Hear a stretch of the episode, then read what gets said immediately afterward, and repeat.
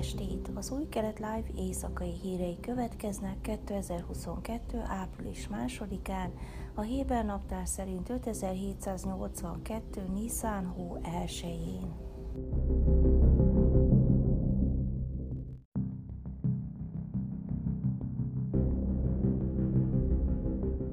Két izraeli, akik köszönetet kívántak mondani Hamad bin Ísza Al Kalifa bahreini királynak az Ábrahám Egyezményben játszott szerepéért, nemrégiben az öbölmenti államba látogatott, miután személyes meghívást kapott a királytól. A Weinet híroldal jelentése szerint Uriel Perl és Joy Malka Rotenberg egy izraeli kezdeményezés tagjai, amely célja az Izrael és a királyság közötti üzleti kapcsolatok fejlesztése, és Daniel Kafri izraeli szobrász békegalamb szobrával akarták megajándékozni a királyt.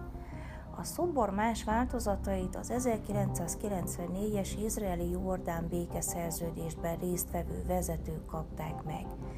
Bahrein izraeli nagykövete által a bahreini palotának küldött levélben kifejtették a szobor szimbolikus jelentőségét az izraeli történelem során, és vágyukat, hogy a királynak ajándékozzák. Pár hónappal a levél elküldése után Perl és Malka Rotenberg meglepődve értesült, hogy maga a király hívta meg őket, hogy látogassák meg manamai palotájában. Múlt hónapban érkeztek Bahreinbe, és királyi tisztviselők fogadták őket. A királlyal való félórás találkozások során az országok és a helyi zsidó közösség közötti meleg kapcsolatról beszélgettek, áll a Weinet jelentésében. A király állítólag azt mondta, hogy a zsidó állammal kötött békeszerződés az évek óta tartó szoros partnerség hivatalos kifejeződése. Mindig is meleg kapcsolatunk volt a zsidókkal, mondta, megjegyezve, hogy országában minden évben hagyományos imát tartanak a muzulmánok szent hónapja, a Rámadán miatt, amelyen minden vallás képviseletében 3000-en vesznek részt. Nem lehetsz a világ legrégebbi vallása ellen. A vallásotok csodálatos, csak bizonyos emberek viselkedését lehet ellenezni, de a vallását nem. Mindannyian Ábrahám fiai vagyunk, mondta a király.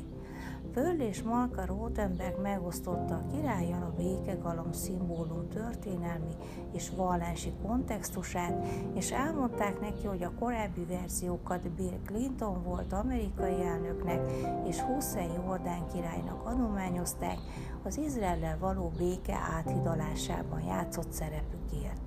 Az izraeliek továbbá szeretettel meghívták a királyt Izraelbe, mire ő azt válaszolta, szándékomban áll Izraelbe látogatni.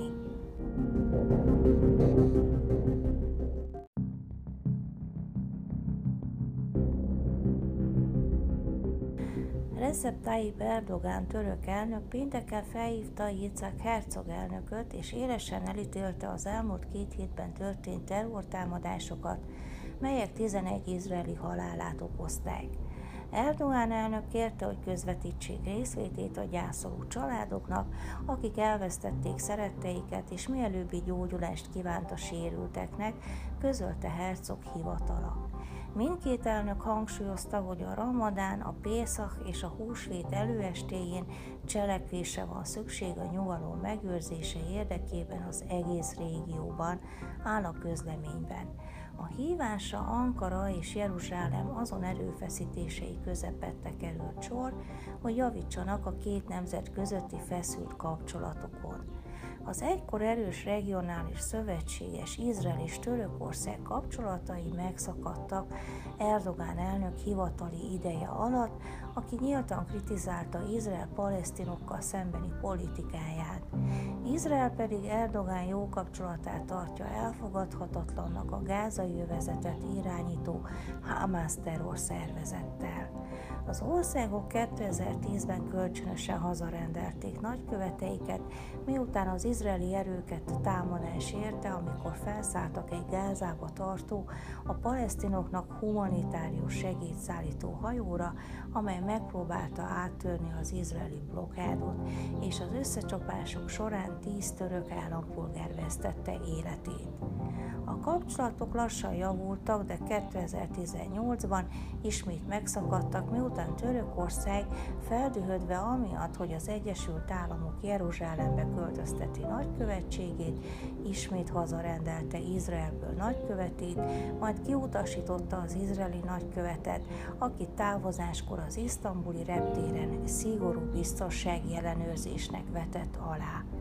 A kapcsolatok helyreállítására tett kísérletek legújabb jeleként Jichák Hercog elnök március 9-én Törökországba látogatott egy mérföldkőnek számító 24 órás látogatásra.